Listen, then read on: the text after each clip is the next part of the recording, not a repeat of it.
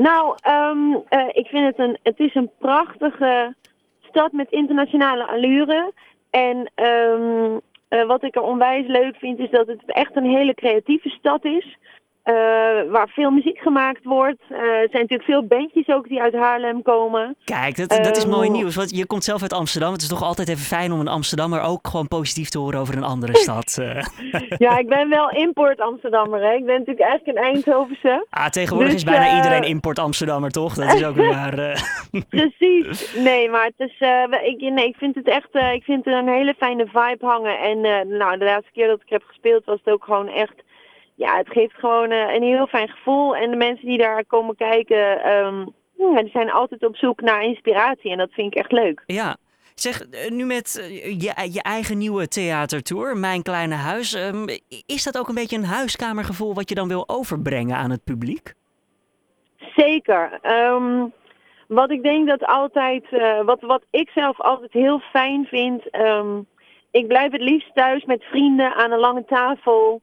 Met lekker eten, wijntje erbij en goede gesprekken voeren. Ja. En dat is eigenlijk ook een beetje wat, ehm, wat ik in mijn tour eh, wil doen. Is de mensen echt uitnodigen, tussen aanhalingstekens, bij mij thuis. En gewoon met ze filosoferen over het leven. En nou, de kapstok is een klein beetje van, nou, ik was een jong meisje met wilde dromen. En al op vrij jonge leeftijd had ik echt van alles bereikt. Ehm En tot is, mijn relatie op de klippen liep en ik ineens dacht, oké, wacht even. Ja. Wie ben ik nou eigenlijk? En waar kom ik vandaan en waar wil ik naartoe? En waarom, weet je wel, wat, waarom gebeurt dit nu? het, het is bijna En die filosofisch. zoektocht.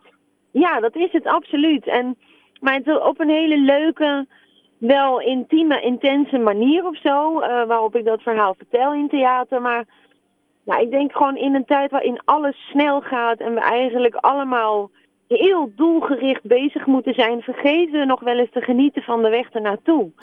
En, ehm, eh, en dat is eigenlijk een beetje waar ik, ja, wat ik met mijn publiek wil delen. Hoe ik daarin sta, hoe ik daarmee omga. En als je het hebt ehm, over zo'n intieme situatie op het podium, eh, het huiskamergevoel, eh, is het decor dan ook als jouw huiskamer in je eigen huis? Of heb je, heb je, heb je daar iets anders staan omdat het op de zaak kan, neem je het straks mee naar huis? Ja, nee. Zou natuurlijk kunnen. Nee, nee, het is wel, had zeker gekund. Nee, ik heb niet een schemerlamp staan of zo. Ehm, ehm, maar de grap is wel dat het decor ziet er echt fantastisch uit. Mijn lichtjongens hebben echt het allermooiste plan ooit gemaakt. Het is echt heel intiem. eh, maar wel best wel grafisch en, eh, en gewoon heel mooi lijnenspel met licht en, en, en eh, van die ehm koordgordijnen. Maar nee, het is niet zo dat je een schemerlamp en een persisch tapijt ziet en een grote fauteuil of zo. Maar het verhaal ehm, eh, is zo persoonlijk en zo intiem dat je eigenlijk al heel snel eigenlijk het gevoel hebt dat je daar, ja, dat je misschien één op één met elkaar aan het praten bent of zo. Dus dat is heel erg leuk. En Ja. Je, je hebt er ook al vier voorstellingen op zitten inmiddels, hè? Drie, ja. Oh, drie, eh, drie pas. eh, eh, Ja. Oh ja, tuurlijk. Ja, ja sorry, ik, ik tel Nee, verkeerd. ik heb het hier voor me. Ja. Ehm, maar eh, wat, wat is er anders van die eerste keer dan de, dan de laatste keer, dan de derde keer? Zit daar nog een soort van leercurve voor je in? Ondanks dat je al wel een artiest bent die, die echt al de nodige ervaring heeft natuurlijk. Nee, zeker. Want eh, ik, ik ben altijd voorstander van een niet gescripte show. In de zin van, ik ben geen eh, acteur. Eh, dus alle verhalen zijn echt heel persoonlijk. En er zit natuurlijk een grote lijn in wat ik wil vertellen. Maar ik probeer altijd weer, on spot komt er vaak wel weer een andere anekdote of zo bovendrijven. Dus het is best wel spontaan. Ehm, en wat ik eigenlijk gewoon wel heb gemerkt na de eerste drie keer, omdat we niet echt een try-out hebben gehad, dat ik gewoon toch nog meer de nadruk wil leggen op van mensen, geniet vooral ook van de weg naar je doel toe. Als klein voorbeeldje, anekdote die ik zal vertellen ook, is bijvoorbeeld. Er is een groep dames die zijn aan het roeien en die roeien van Hawaii naar Australië in een roeiboot. Ja. En ehm, die zijn al weken, maanden aan het roeien. En eigenlijk naarmate de kust van Australië dichterbij komt, gaan ze eigenlijk langzaam roeien. Omdat als ze Australië eenmaal bereikt hebben, dan zit de reis erop.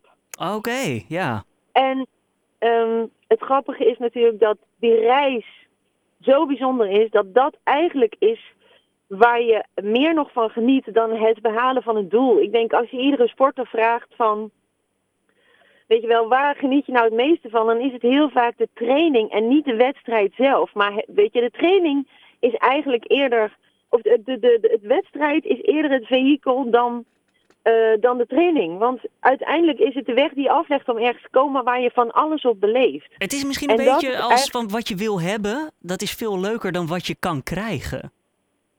Ja, precies. Of als je het hebt, als je het eenmaal hebt, dan denk je, ja, nou heb ik het. Dan, Ja, ik misschien is het net daten. gedroomd.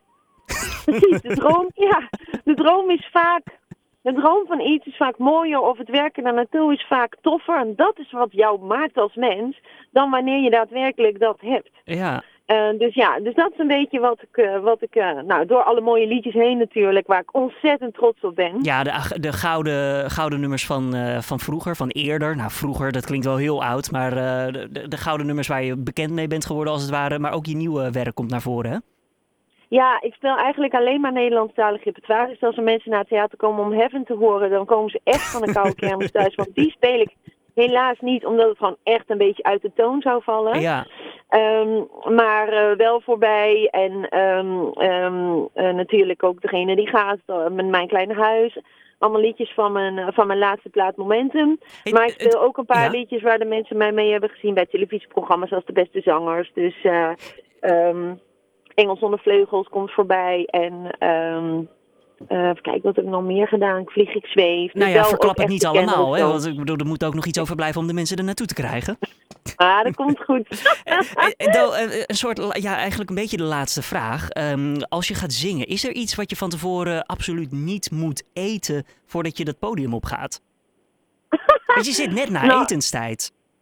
Ja, precies. Nee, ja, ik probeer altijd. Ik hou heel erg van eten, maar ik probeer altijd wel een beperkte hoeveelheid te eten, want anders dan zit mijn buikje gewoon te vol. En geen appelsap drinken, want dan krijg ik heel erg slijm.